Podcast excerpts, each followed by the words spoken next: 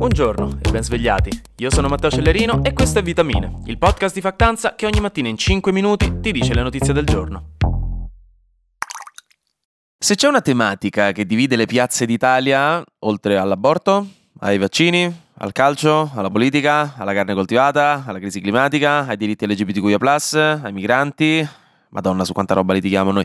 Comunque, oltre a quelle, l'altra tematica forte è il suicidio assistito, la pratica attraverso cui chi si trova in condizioni di malattie croniche e irreversibili che causano sofferenze insopportabili per l'individuo decide di porre fine alla propria vita in autonomia compiendo in maniera diretta l'atto, no? con dei medicinali e dei macchinari appositi. Questo per poter finalmente scegliere della propria vita in maniera autonoma e consapevole. Il suicidio assistito è una pratica diversa dall'eutanasia, perché l'eutanasia è una fine della vita praticata da un medico, detta in parole povere. Nel suicidio assistito, invece, il medico al massimo assiste la persona nel compiere il gesto, non interviene direttamente, è la persona che compie effettivamente l'atto. Da noi questa è una tematica stradelicata, perché abbiamo da sempre una morale tutta italiana che ha impedito al dialogo politico di prendere decisioni precise in merito. Non abbiamo mai avuto una legge che garantisca il diritto al suicidio assistito, ma la Corte Costituzionale nel 2019 ha stabilito che dovrebbe esserci.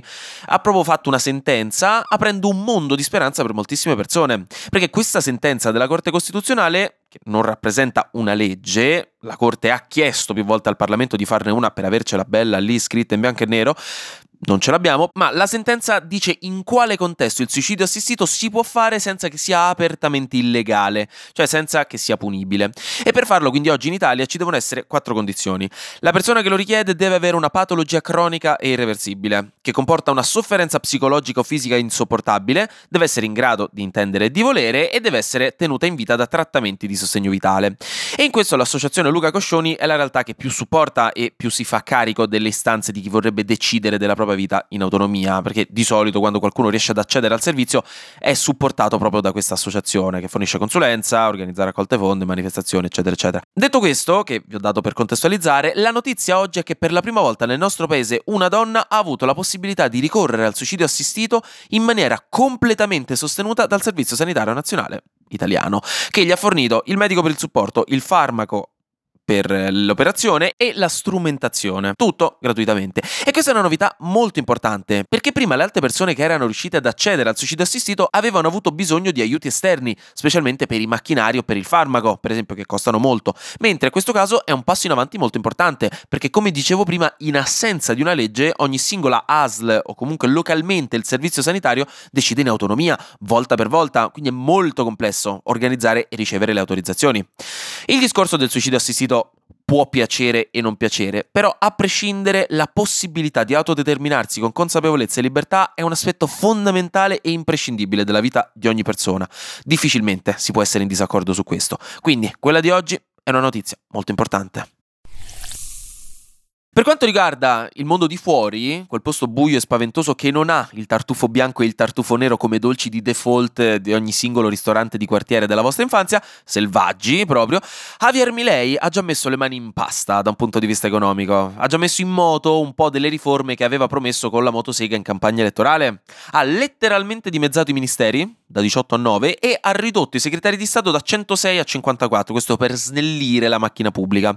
Ha liberalizzato le importazioni, per cui ora non servono più licenze, ma è più semplice acquistare dall'estero, ha azzerato le spese per la pubblicità del settore pubblico e, come ultima cosa importante, ha svalutato il peso. Cioè ha detto, no, raga, tranquilli, pure se mettete su qualche chilo, non importa. Capito? Ha ha, svalutato il peso. No, vabbè, scherzi a parte, anche se avrebbe fatto comunque bene a dirlo, ha svalutato il peso nel senso che ora un dollaro non vale più 400 pesos, ma 800. Questo lo facemmo storicamente anche noi con la lira durante il Novecento, perché svalutando la moneta le esportazioni diventano più convenienti e competitive, perché comprare i nostri prodotti dall'estero gli costa di meno se la nostra valuta è svalutata, mentre rende più difficoltose le importazioni dall'estero, perché appunto i dollari nel caso costano di più. In questo modo si sviluppa l'industria e il commercio nazionale interno. Poi ci sono X altri motivi per fare una cosa del genere e in generale il governo argentino ora sta mantenendo la promessa di realismo fatta durante il giuramento di Milei, cioè che le cose in un primo momento peggioreranno, saranno più difficili perché si deve stabilizzare appunto una situazione molto grave.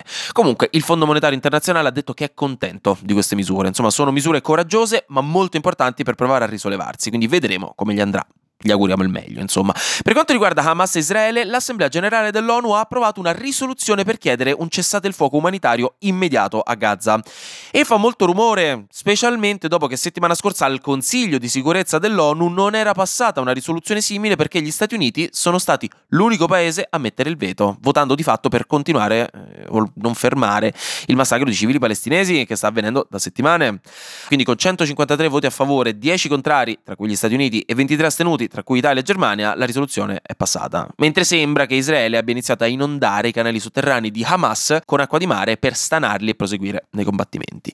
Infine, non so se lo sapevate, ma se leggete Atreyu, con la I lunga, dovete sapere che è la festa della giovanile di Fratelli d'Italia, quindi è anche un po' la festa di partito di Fratelli d'Italia. E a questa festicciuola con le pizzette rosse di sfoglia e i paninetti al latte con il prosciutto cotto, l'ospite speciale sarà niente proprio di meno che Elon Musk. Così, Botto, senza senso. È stato invitato e ha detto di sì. Arriverà sabato a Roma per intervenire a Castel Sant'Angelo. Quindi, amici di un certo peso, no? Quindi non ditelo a Milei, che se no arriva pure qui.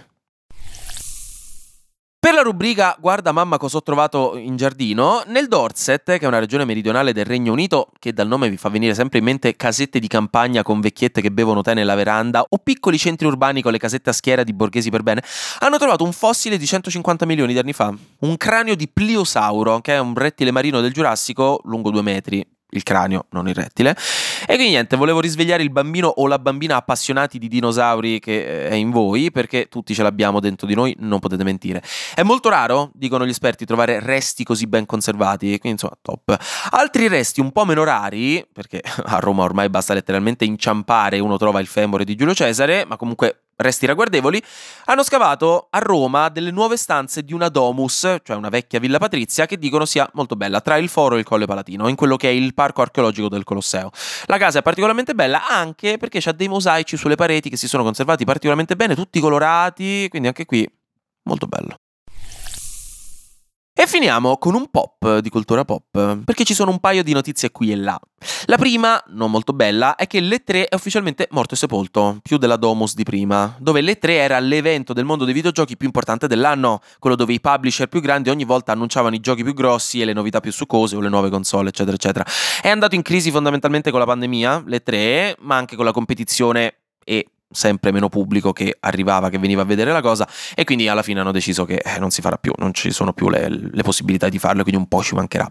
Domani poi esce Wonka, se vi interessa, il film sulla gioventù di Willy Wonka della fabbrica di cioccolato con Timothée Chalamet, di cui non hanno parlato male, quindi staremo a vedremo, mentre è uscita la classifica di Taste Atlas delle 100 cucine migliori del mondo e oggi dovete chiamare nonna perché dovete davvero ringraziarla. Se abbiamo battuto i francesi anche questa volta è anche merito suo. L'Italia è prima, Abbiamo la migliore cucina del mondo, tranne quando cuciniamo noi da studenti fuori sede in sessione, quella è un'eccezione che deve rimanere nascosta al resto del mondo, però ecco, pacche sulle spalle per noi oggi. Siamo primi a pari merito con il Giappone, e quindi me la collo come cosa, ci sta, e al terzo posto c'è la Grecia. La Francia mm, è all'ottavo posto. Anche oggi grazie per aver ascoltato Vitamine. Noi ci sentiamo domani, perché sarà successo di sicuro qualcosa di nuovo e io avrò ancora qualcos'altro da dirvi. Buona giornata e buon mercoledì.